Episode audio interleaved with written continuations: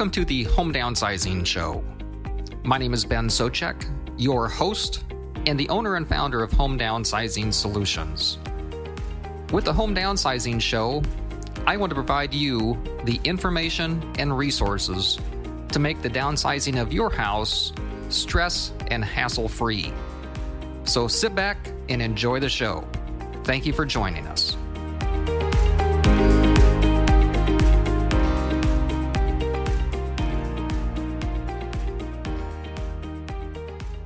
Welcome back. In this video, we will discuss preparing your house for sale. The first thing that should be done is to take a good look at your house. Not as the homeowner that you are, but as the potential buyer that you want to attract to buy your house. If you have lived in your house for more than five to 10 years and haven't performed any improvements, chances are others may see some dated aspects to your house. Over the years, I have heard hundreds of homeowners say one of the following but if I update it, the new buyer will probably just change it anyway. Or I most likely won't update it the way someone else would want. Or the buyer is not buying a new house. This house is just fine the way it is. Or if I put money, more money into the house, I probably won't get it back out of the house when I sell it. Or if I update the house, I just as well stay. One thing I've learned over the years is that most buyers have no imagination if they walk into a house and don't like it the way it is, they will simply go on to the next house. Even though some of us know that some paint and floor coverings can make a big difference, most buyers just don't have the vision to see what can be done or just don't want to worry about it. Most buyers want to buy a house, move in, unpack, and live in the house, period. One of the other things that a lot of buyers do is to look at new homes they see the new paint, new floor coverings, new kitchens, etc., and then have the expectation that any house they look at or want to buy needs to be new and updated. You may not agree with this, but this is the reality of attracting a buyer for your house if you put it on the market. First, let's go over some basic, easy items that can be done. One, declutter the house. I'm sure if you're considering downsizing and selling your house, you have heard this numerous times. If you have items such as furniture that are not needed, considering removing them from the living areas of the house. Getting rid of the stuff that clutters the house will make the house seem larger. Depersonalize the house. You have also most likely heard that too many pictures or other items that you have on display in your house may give the appearance to potential buyers that you really don't want to sell. Potential buyers may also not be able to picture themselves as living in the house. There is a fine line between making the house too neutral for potential buyers and creating an environment that you don't feel comfortable living in. It's not enjoyable to live in your house after years of living there, but feeling it's not your house any longer. Now let's discuss some basic updating that can be done. Painting probably the one item that can be done to make the biggest impact is interior and possibly exterior painting. As mentioned earlier, a lot of individuals that are considering selling worry about painting as they would want, but not as a potential buyer may want. Floor coverings. One common thing I see is outdated carpeting or other flooring.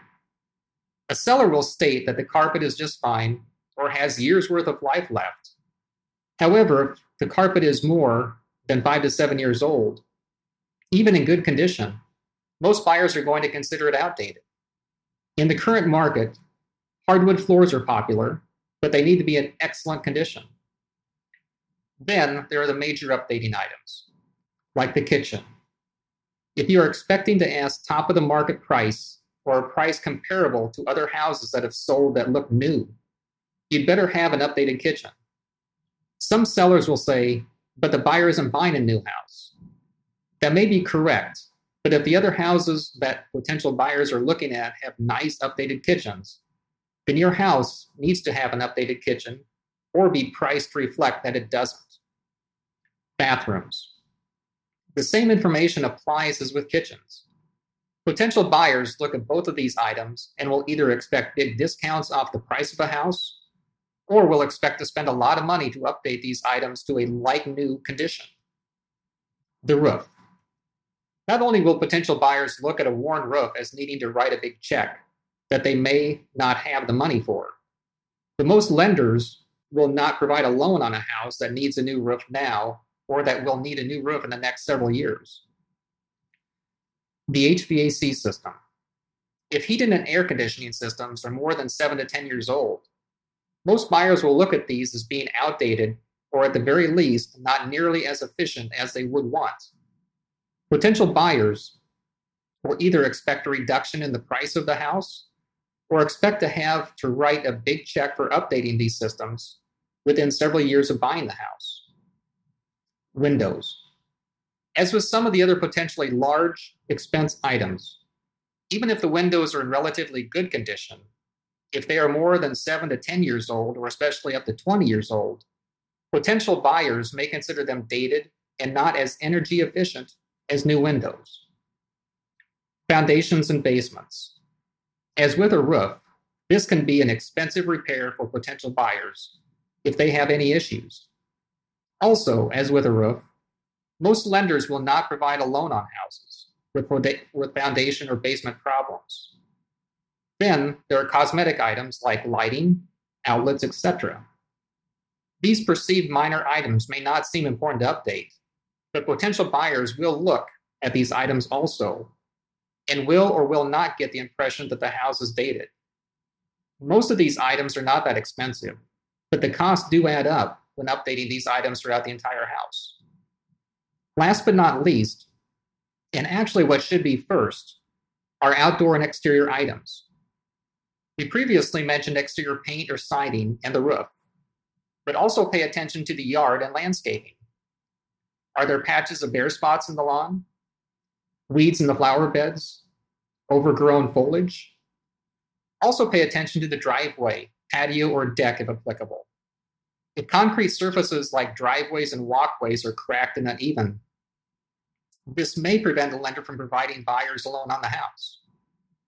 As a general rule, if you expect to price your house at or close to the top of the market for the house, the house needs to be nice. When discussing the above information with potential sellers, one of the usual responses is, well, if I do all of these things, I just will stay in the house. That would be one option, but I'm assuming if you want to sell, that is still your preference. One other statement I often hear is I think I can just put some new paint and carpet in the house and it'll look just like new. To most potential buyers, this will not be accurate. Or a seller will ask, What are the items that I really need to do? Because I don't want, uh, because I don't want or can't afford to do everything. When considering what updates to do or not do, I usually tell a seller to either do everything or do nothing. If potential buyers walk into a house with only some updates done, they will immediately see the items that have not been updated. I learned years ago that even if a house has new paint, new floor coverings, new kitchen, new bathrooms, but does not have the updated lighting or other small items, those items are the first thing that potential buyers see when they walk in a house. So if a house is priced to reflect nice, a nice updated house, it better be nice. Otherwise, the price of the house needs to reflect its current condition to give potential buyers a reason to be interested in it. If a house that needs updating is priced as if it were completely updated, most buyers are just going to move on and look at the next house on their list. I will end this video with a similar phrase that I started it with. Take a step back and place yourself into the mind and shoes of someone coming to take a look at your house. Will they like what they see or be turned off? People are emotional and make decisions accordingly. As the saying goes, you have just one chance to make a good first impression. What will that impression be? You may want to have your home professionally staged so that it is placed in the best possible position for sale. Here, a staging expert is brought in to basically model the house so that it is displayed in the strongest possible light. The right real estate professional may be able to provide this information to you as well. I hope this has provided you with some good information about preparing your house for sale. In the next video, I will discuss the reality of selling your house. If you are considering selling your house, you won't want to miss this. Just click on the button below to watch right now.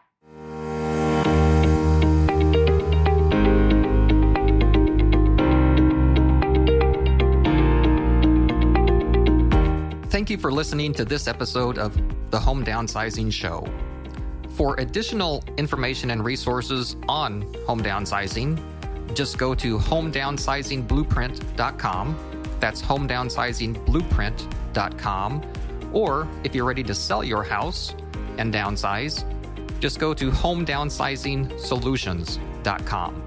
That's homedownsizingsolutions.com. And if you have ideas to improve our show or topics that you'd like us to cover, or have any questions that we can answer, just call our office toll free 855 291 5005. That's 855 291 5005. Thank you.